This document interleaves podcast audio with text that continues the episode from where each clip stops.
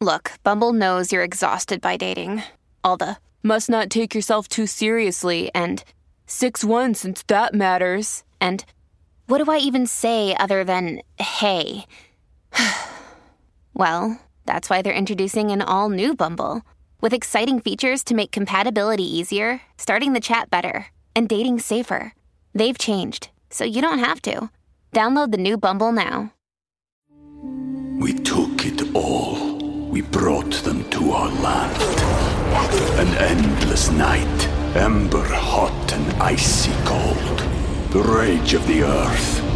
We made this curse. Carved it in the blood on our backs. We did not see. We could not, but she did. And in the end, What will I become? Senua's Saga. Hellblade 2. Play it now with Game Pass. Welcome to the New Books Network.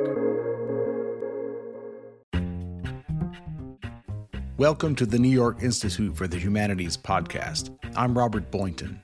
In March 1971, a Washington Post reporter named Betty Medsger received a catch of stolen FBI files that detailed the elaborate surveillance activities the Bureau was using against Vietnam War protesters and others whom J. Edgar Hoover deemed subversive. All Medsger knew about the documents was that they had been stolen by a group of anonymous individuals who called themselves the Citizens Commission to Investigate the FBI. In 2014, she revisited the story in her book, The Burglary The Discovery of J. Edgar Hoover's Secret FBI. In it, she tells the story of an unlikely group of academics and ordinary citizens who broke into a suburban FBI office and shed light on the way the intelligence community was spying on its own citizens.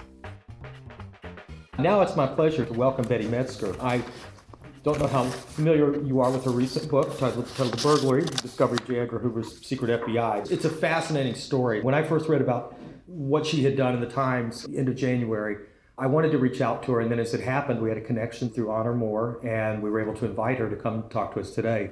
When Betty Medsger was a reporter at the Washington Post in the early 1970s, she began receiving files that had been stolen from a Philadelphia office of the FBI. They documented domestic spying on radical groups and the Dirty Tricks campaign under J. Edgar Hoover, whose power, you might recall, uh, frightened even sitting presidents.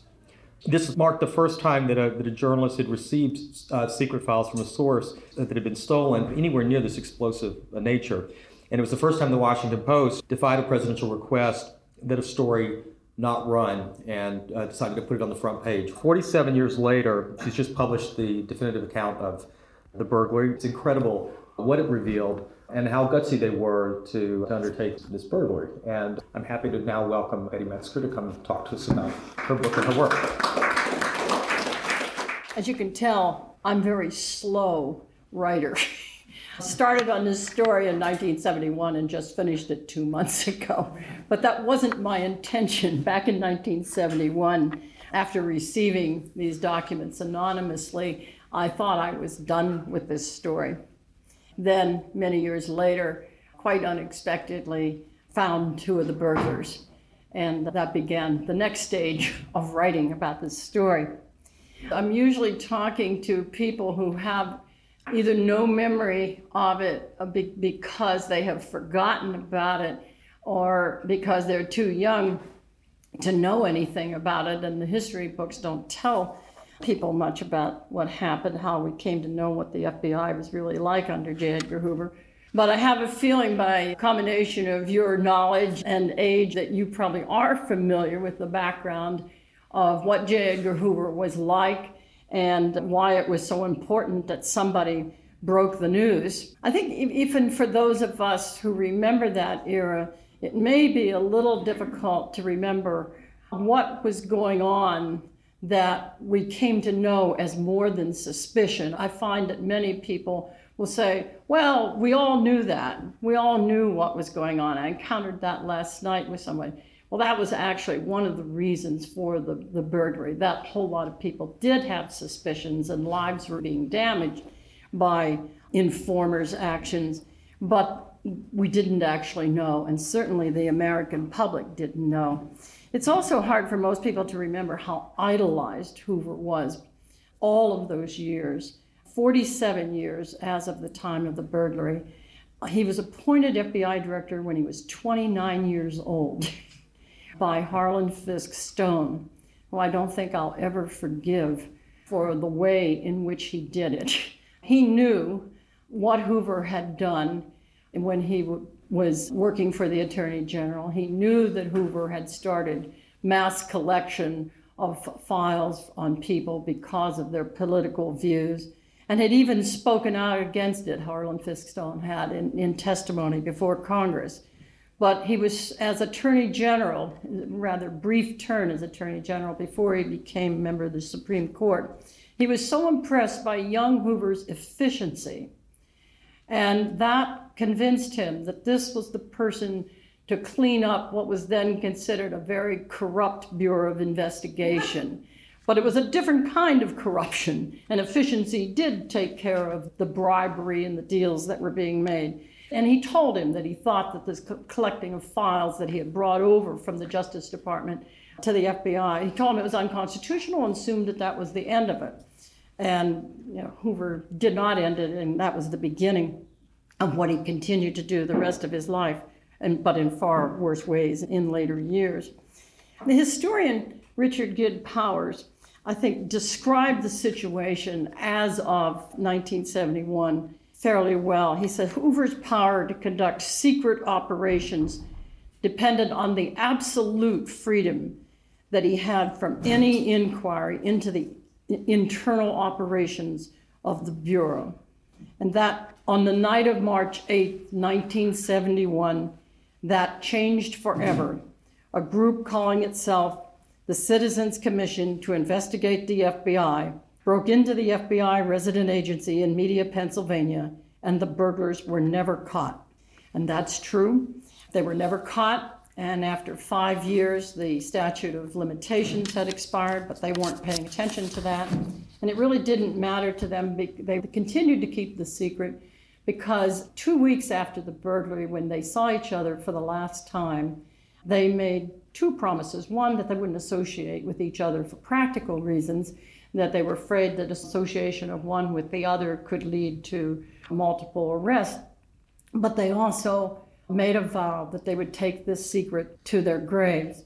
It still strikes me, despite all the years that I've been working with them, that eight people could have kept a secret like this as long as they did, especially after they saw that what they did led to such a significant impact. There was no oversight, there were no mechanisms in Congress for oversight of the FBI. Of course, they could have been creative. And attorney generals, who were technically Hoover's boss, gave him a pass. And most attorney generals felt more like Hoover was their boss. And in fact, Nicholas Katzenbach was driven out of being Attorney General by Hoover when Katzenbach told him that he had to act in a lawful way. Hoover would have none of it and made Katzenbach's life quite miserable. So here we have a group of people who decide that they are the commission to investigate the FBI and that in the absence of oversight that they are going to provide that oversight. That novel idea is the brainchild of one person without whom the burglary would not have happened. And that is Bill Davidon. Bill Davidon, who I regret to say died in November before the book was published and the documentary that's coming out at the Tribeca Film Festival came out, but he was very much aware that everything was in place and about to come out. He had some unique capabilities and a unique personality. He was a very mild mannered physics professor from Haverford. If you met him, you'd have no idea that he would even participate in a protest, let alone be the leader and designer of a plan to burglarize an FBI office, although he certainly participated in many, many protests. He was a Navy veteran, but he had become a pacifist after the bombing of Hiroshima and Nagasaki. And beginning then, really focused on the anti nuclear movement. Part of that coming from his deep knowledge as a physicist about the potential damage. He was very active in peace movement in Philadelphia, which was a vast combination of organizations and thousands of people, maybe larger than any place in the country. And he was a part of several of those groups. And by 1969, he was looking for more aggressive ways to protest nonviolently. He was very worried about the sense of futility that had developed in the peace movement, how hopeless people felt that the war had been going on and on and seemed like there was no end in sight. And as a professor, he was especially worried about the impact that this was having on some students and recent graduates and people on the fringes who were becoming violent themselves. And so he kept looking for a way to be more aggressive in practicing nonviolence. And he found hope of all places, and he always found this very amusing later on, with Catholics. Dan Berrigan had inspired him, and then after Dan Berrigan, the next tier, the next part of the Catholic movement, rated draft boards. And Bill became part of that very reluctantly, but he found in that the aggressive nonviolence that he was looking for. And there were about 500 people who participated in those raids up and down the East Coast, not getting much attention, raiding draft boards that disproportionately served the poor. And he found that rather repugnant, but he also thought that it served a very good purpose. And it came to mean something very significant soon after that.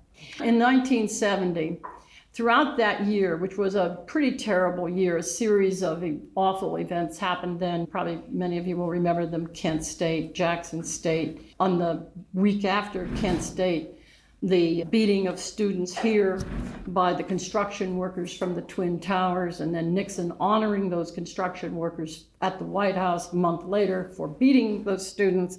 I mean, it was a time of very extreme things. And during that year, Bill kept hearing people in the peace movement in Philadelphia saying that they thought that there were spies in their midst.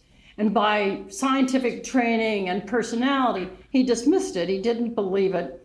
He thought that people were at such a state of hopelessness about the war that they sort of lost their focus and they were imagining these things.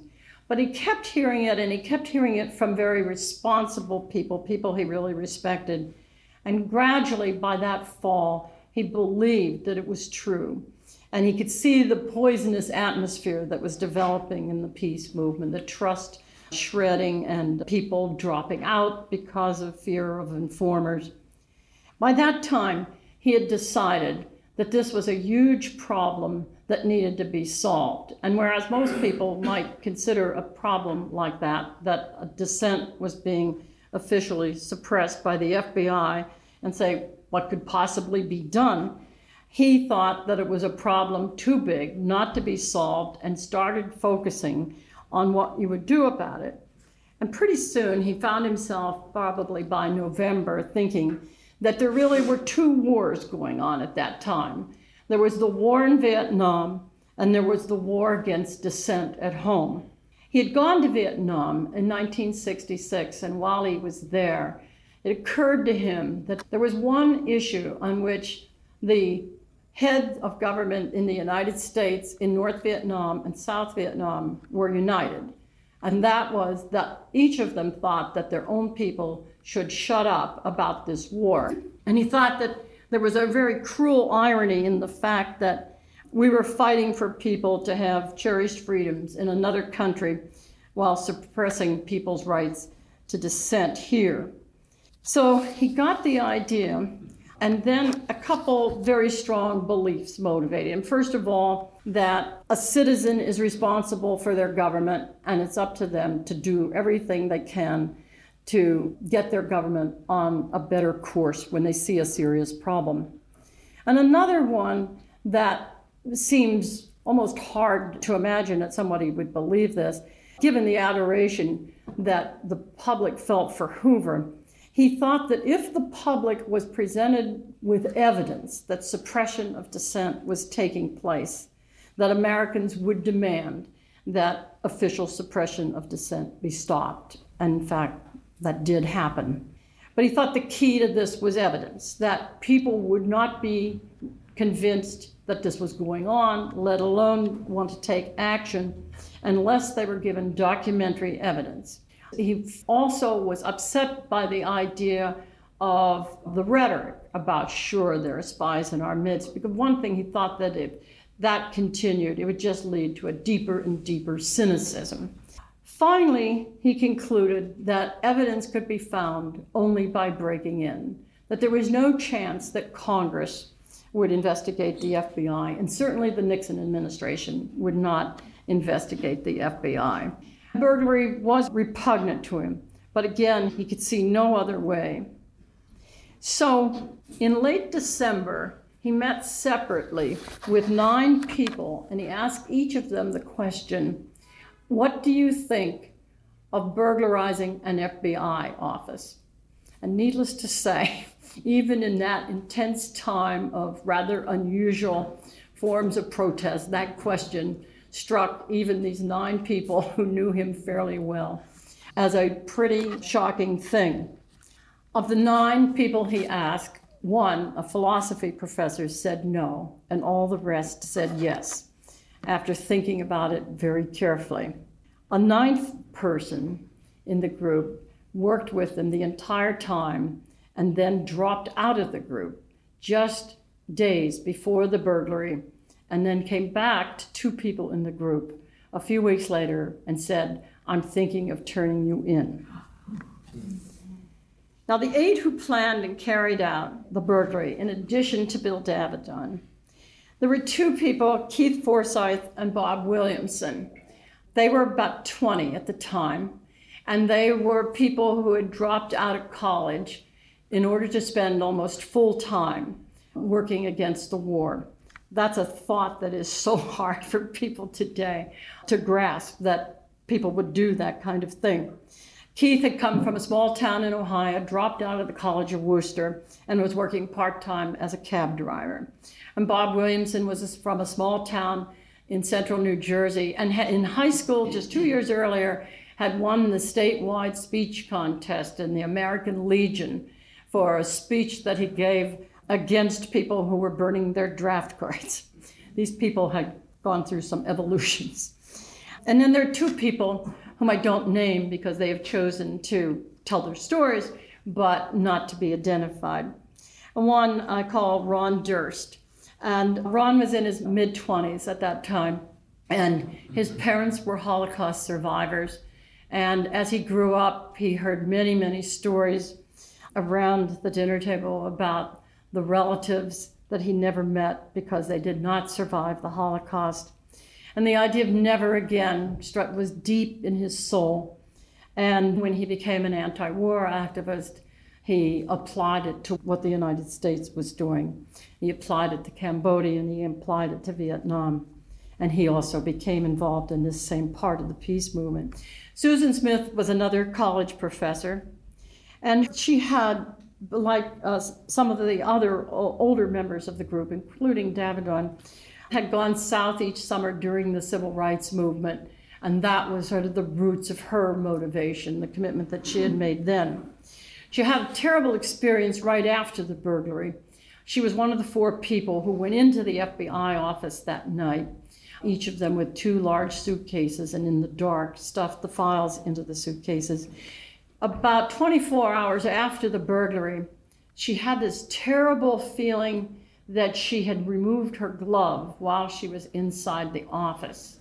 And she made herself try to trace every movement. Had she taken her glove off? Had, what had she touched? And by the time she would go through all of that, she would convince herself, no, I did not take my glove off. But she would have this brief relief and then, I'm not sure. And this went on at night as she would try to go to sleep. This went on for a couple years. It was a fairly brutal experience. And the two other people are John and Bonnie Raines. They were a married couple at the time with three children under the age of eight. And they had a philosophy that was somewhat unusual, again, even for that time. They had made a decision that they hoped that if they were ever presented with an opportunity in a hard time to do something that might have an impact in a struggle for justice, that they would have the courage to agree that they would both participate.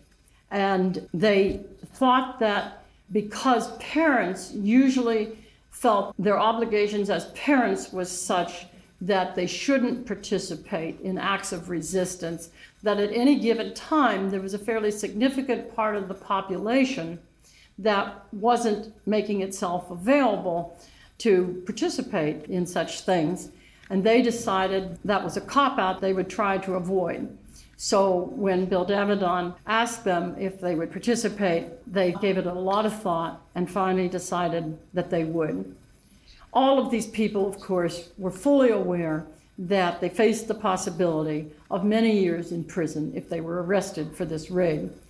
The Raineses thought about it a great deal, and in fact, they had made arrangements before the burglary for his brother and his wife to raise their children if they were arrested and went to prison group came together and starting that January, they did a lot of casing. They also chose a very special night for the burglary. The anniversary is tomorrow night, by the way, March 8th. That is also the anniversary of the Muhammad Ali Joe Frazier first world championship boxing match, which took place at Madison Square Garden and is still regarded as the fight of the century and for some the sporting event of the century.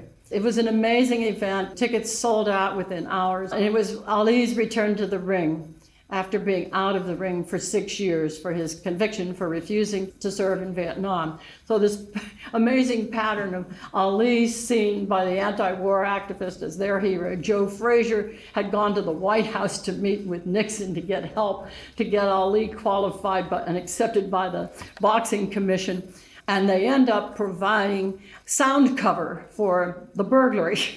so that was their intent when they got together to think about a night. They needed to choose it right away, and they weren't exactly boxing fans, but they ended up being big fans of this boxing match. And it did, in fact, provide sound cover. The FBI office turned out to be on the second floor of a small apartment building. So on the two floors above the FBI were all these residences where people could maybe hear the sounds of a burglary taking place down below. I should also note that the burglary almost didn't take place. Keith Forsyth, this part time cab driver, took a correspondence course in locksmithing d- during the months before the burglary and taught himself how to pick locks, was very careful not to go purchase any tools because then there would be a receipt and somebody might remember that this skinny kid had come in and bought these lock picking tools. So he went and looked at the lock on the office and figured out what kind of lock it was. It was a fairly common lock. And then went to the appropriate place and bought the materials needed and made his own lock picking tools. And he practiced as, as the rest of them would return from casing and go to the Raineses' attic and strategize about what they had learned that night during casing and what they needed to do next and so forth. He would be standing at a door that he had put up, practicing his locks picking with the idea to get it to be as fast as possible.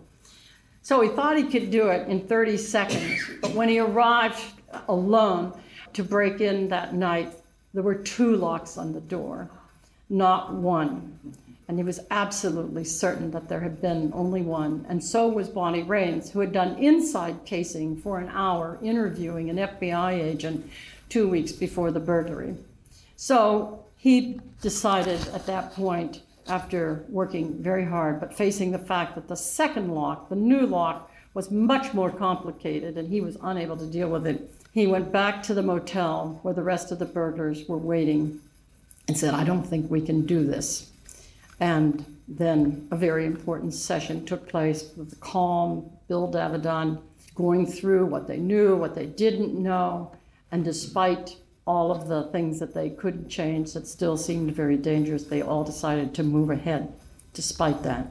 So, after the burglary, they drive to a small farmhouse about 30 miles from Philadelphia, and where, that's where they spent 10 days sorting the files, making decisions about sending them out how did they get into the second lock? Yeah. Didn't. There was a second external door. and it had only one lock, and it was a very basic lock. So he was able to pick that. But the problem with that door, and why he hadn't used that in the first place, was that Bonnie Raines had found out when she cased the inside of the office that behind that door was a very tall, very full metal cabinet.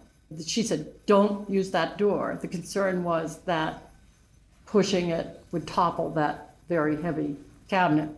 But that's what he had to do. and it worked.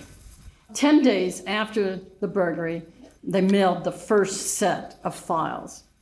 Those files were the first documentary evidence that the public ever had of what I call J. Edgar Hoover's secret FBI, which at that time, in most parts of the country, and certainly throughout the, the Northeast and the upper Midwest and the West Coast, was occupying more than half of the FBI's time. The first file after the cover letter from the Citizens Commission on, on what I received was a file that, and maybe some of you are aware of this because the language was so striking, a file that said that FBI agents should behave in such a way that they will, quote, enhance the paranoia and make people feel that there's, quote, an FBI agent behind every mailbox. And that really struck people, as you can imagine, and that document became emblematic of the burglary. All you had to say was paranoia mailbox, and people would recall that. The first set of files also described in detail specific operations at campuses in the Philadelphia area where informers were working, and they included the switchboard operators on campuses, switchboard operators listening to professors' conversations, mail carriers who were opening mail and reporting the contents to the FBI, and mid level college administrators who were also working as informers for the FBI. Some other uh, facts about the campuses every black student on the Swarthmore campus was being watched and had a file at the FBI. And in fact, there was a program there that was just coming into full force, and it actually was existed around the country, where black students on campuses were supposed to all come under surveillance.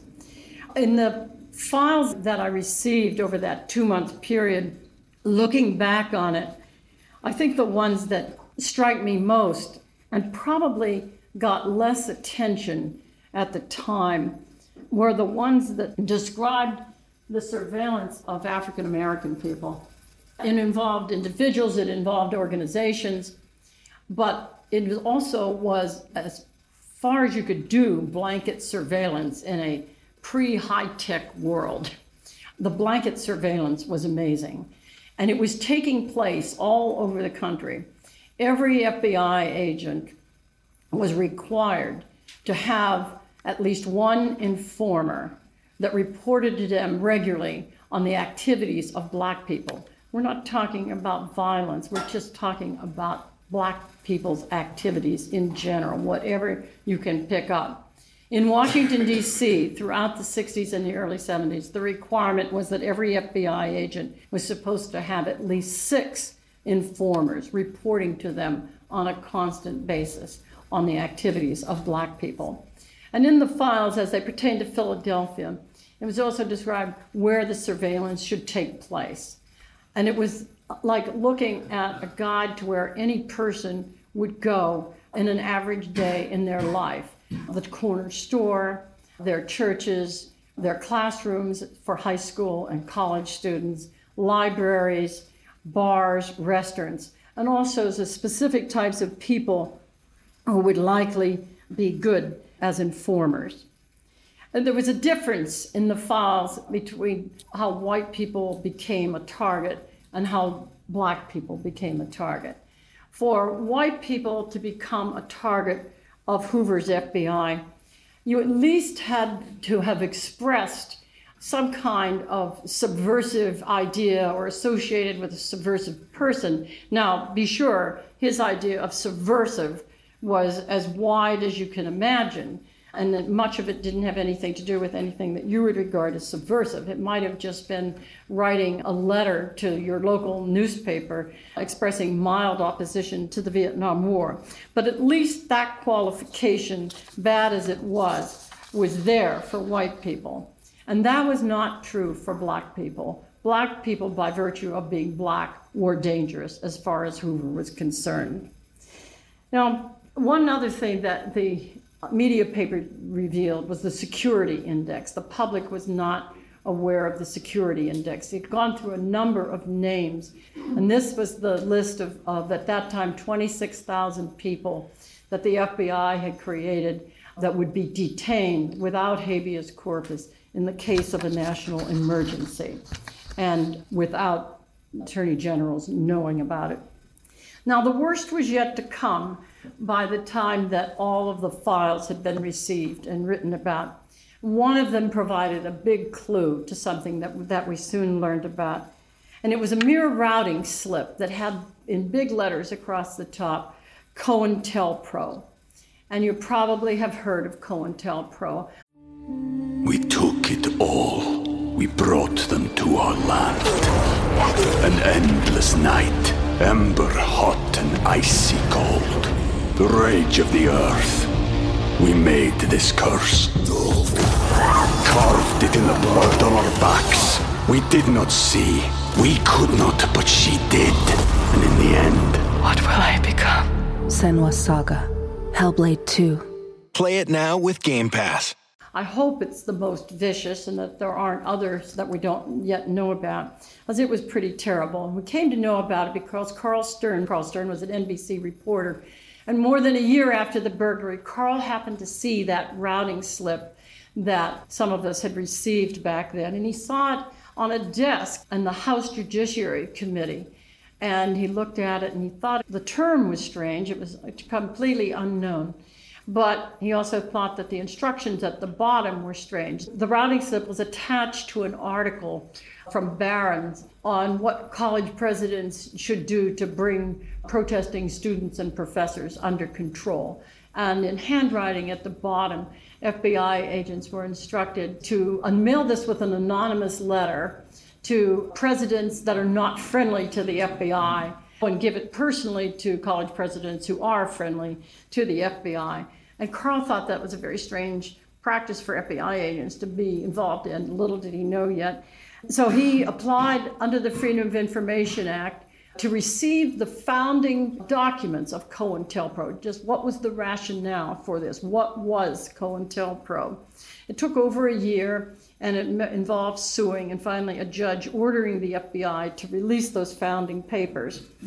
And he became the first person to succeed in getting any file from the FBI under the Freedom of Information Act. And those operations ranged, I describe it as from crude to cruel, which really isn't quite accurate. They really range from cruel to murderous because they did involve setting up murders, and also in some cases, FBI agents just being one step back, giving the information on where somebody would be and should be killed.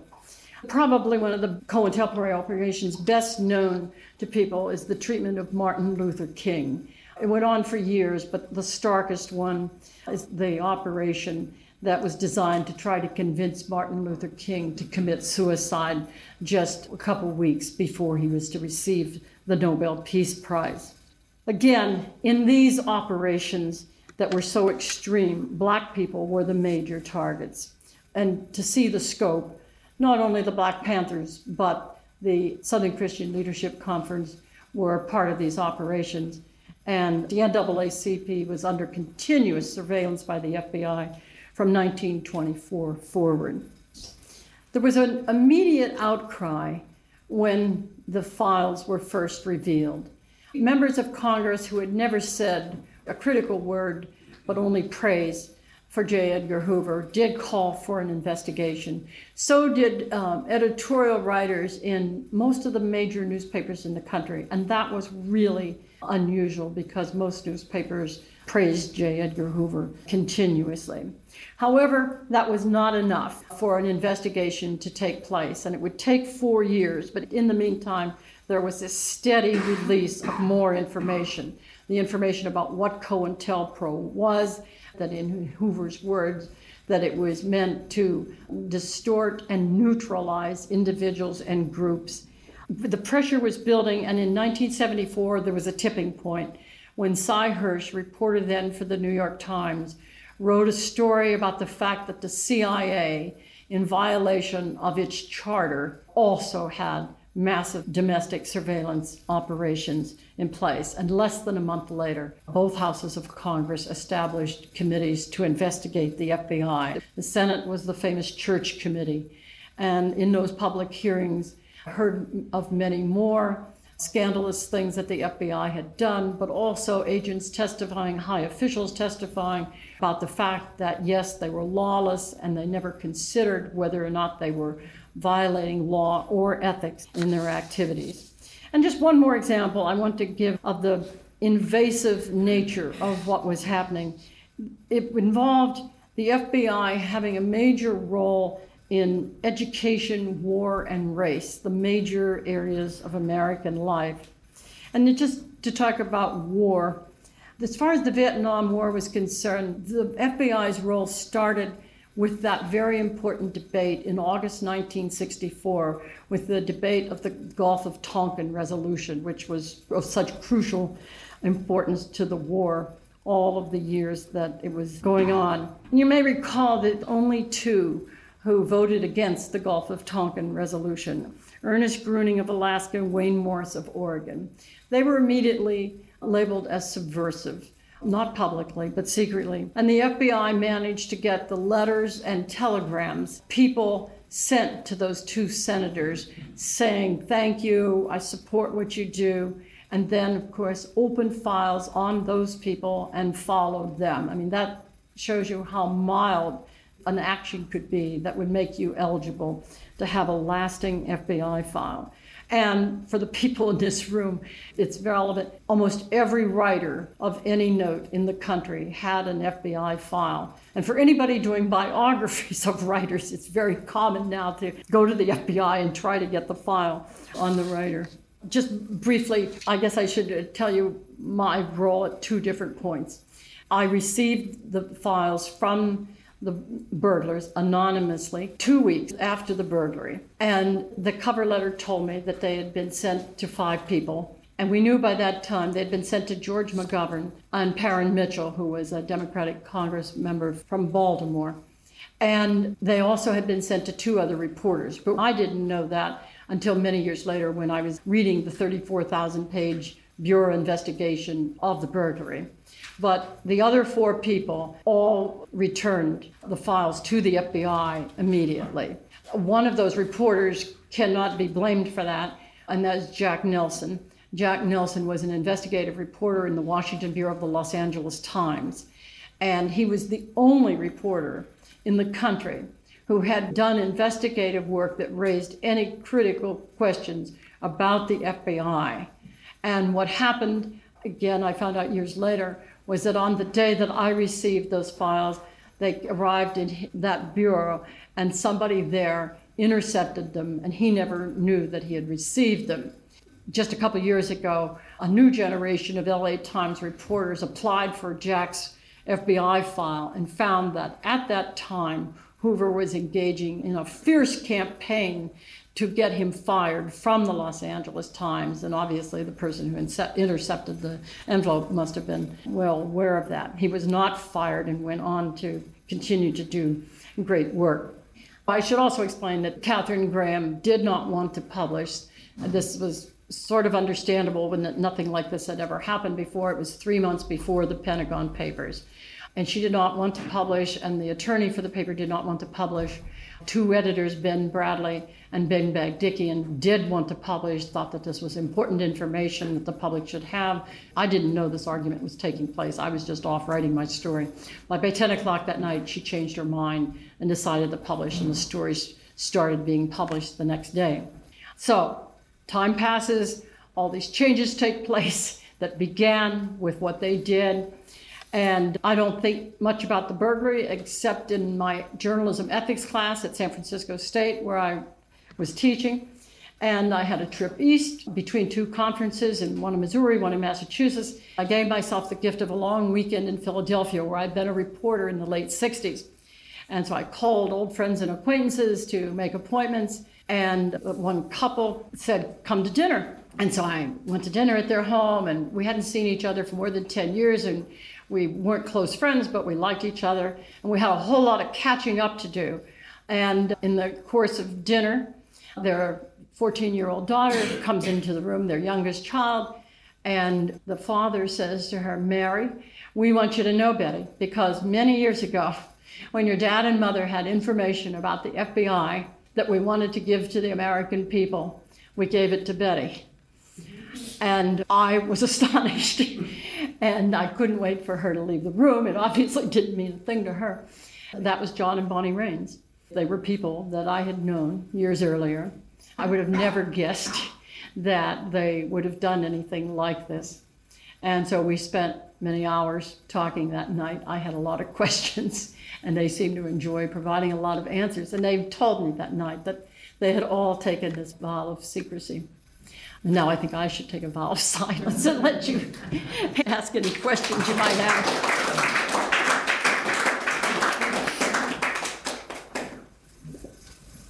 The first question. Let's get up here.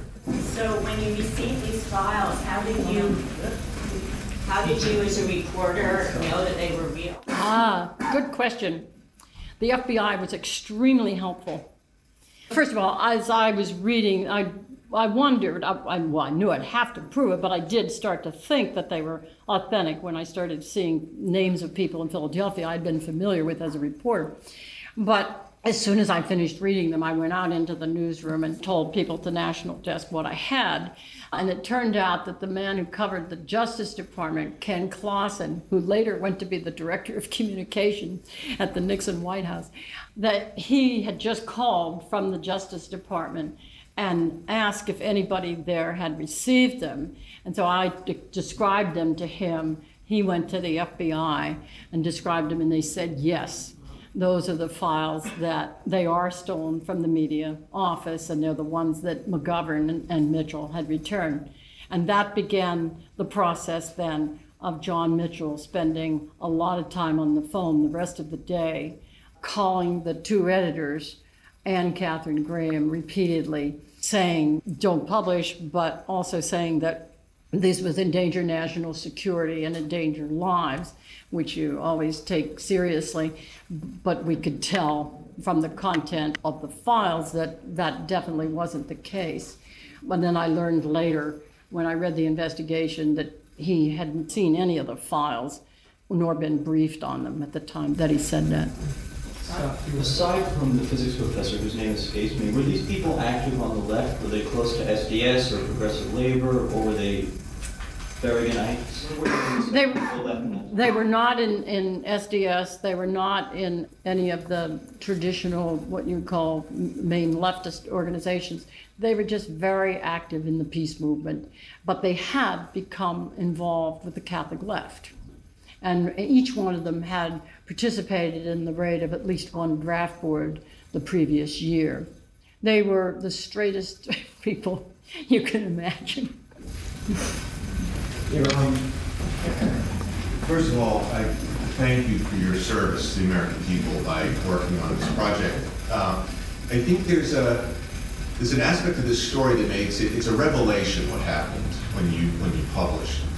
So the notion is just that there was this rogue enterprise, uh, J. Edgar Hoover and his and his system, and then it gets revealed to the American people. But isn't this really, given what we've learned now from Edward Snowden, going all the way back to the Palmer raids, which uh, is where he, uh, J. Edgar Hoover cut his IT. Does it, isn't this actually business as usual in the American government to just constantly be spying and then arresting anybody or shooting people who are look like they're going to be causing problems? I'm, I'm, I'm, this is a. Well, do you mean to suggest that it's hopeless? I'm not suggesting it. Just uh, like a lot of people, I touch down on this topic Yeah. every now and then, and something like your book comes out and you read about it and, and, and your kind of your mind is blown by how extreme it is. Just last night I saw the opening of this play about LBJ and a lot of this is touched on in the, in the play. And I know a lot of people in the audience just don't, they can't even believe it, that Hoover did what he did. But it Yeah. always is like, well, he's some sort of exceptional aberration Yeah, after 50 yeah, years. yeah. But, but now with Snowden, I mean, there hasn't been any J. Edgar Hoover for a while, and it just feels like this is, this is the way it's, there's always somebody doing something like that. But I, I just want, you know, Well, I don't have enough certain um, way of answering that, but I have some ideas. We were so silent. We have been silent as a people. We had been silent forever about how our intelligence agencies operate. I mean, questions had not been asked. There was no reporting on intelligence agencies prior to this time.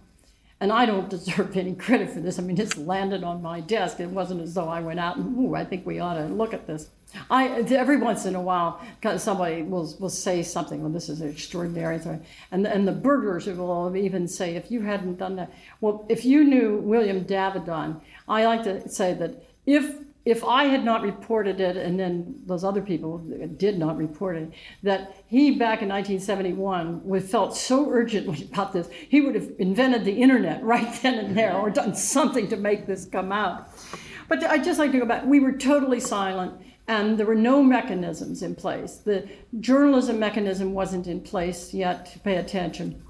Not that it's always worked since then, but the official mechanisms were not in place, and then those who could have done something and had the obligation, attorney generals and president, avoided the responsibility. Davidon's expectation of the American people turned out to be right.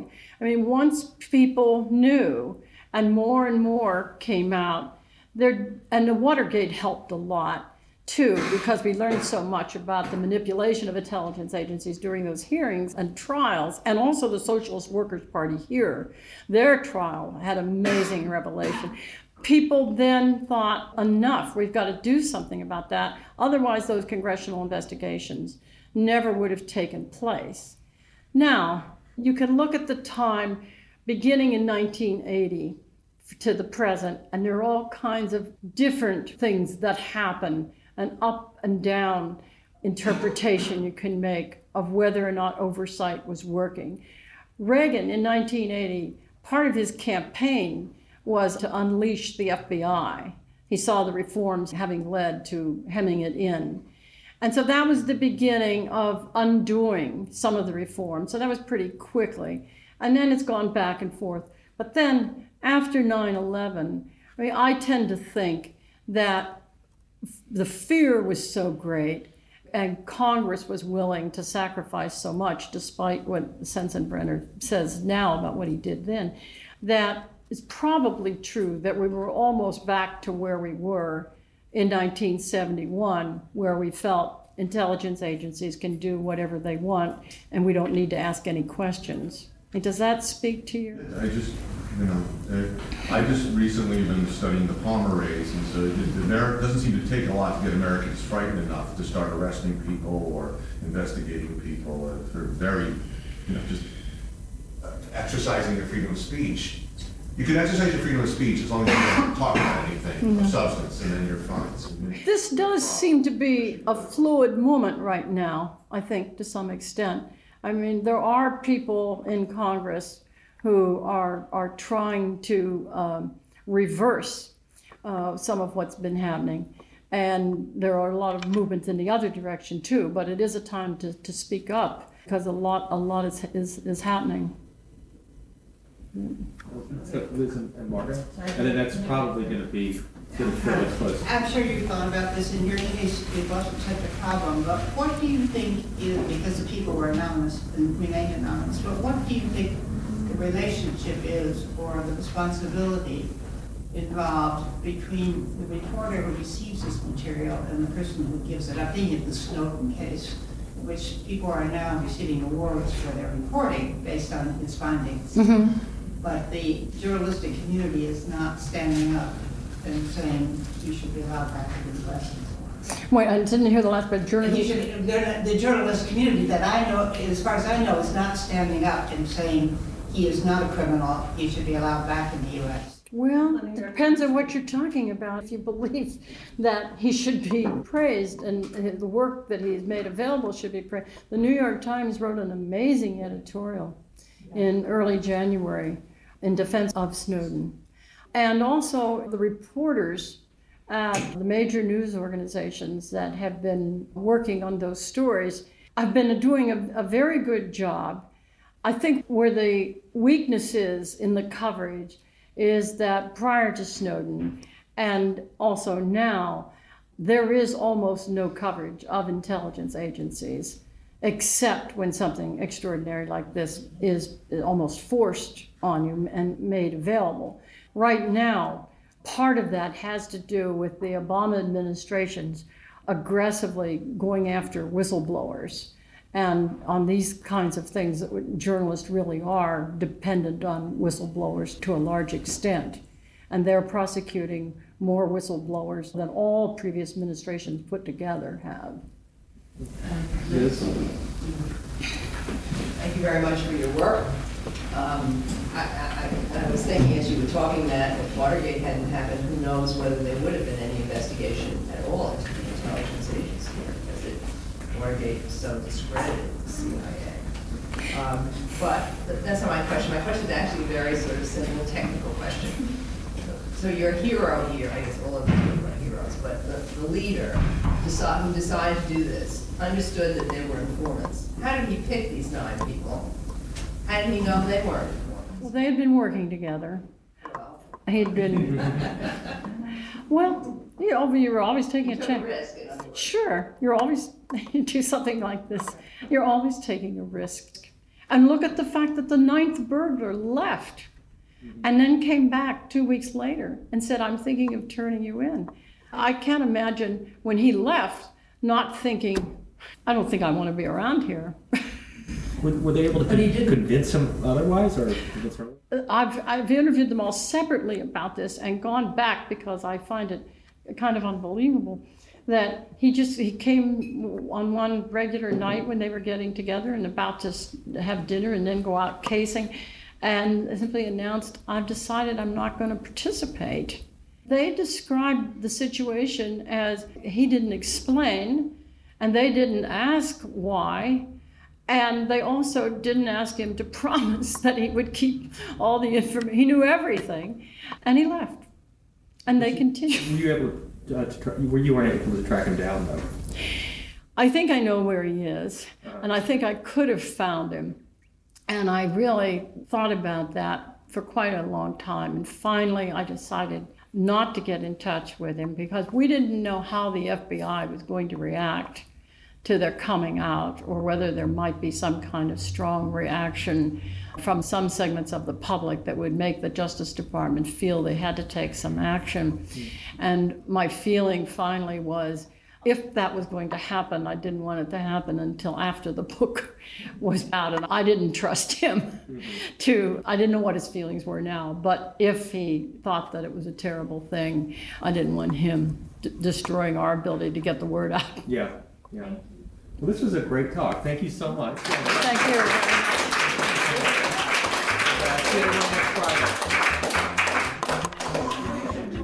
This podcast was brought to you by the New York Institute for the Humanities. You can find us on Stitcher, iTunes, and anywhere else you get your podcasts. For more information, visit us at nyihumanities.org.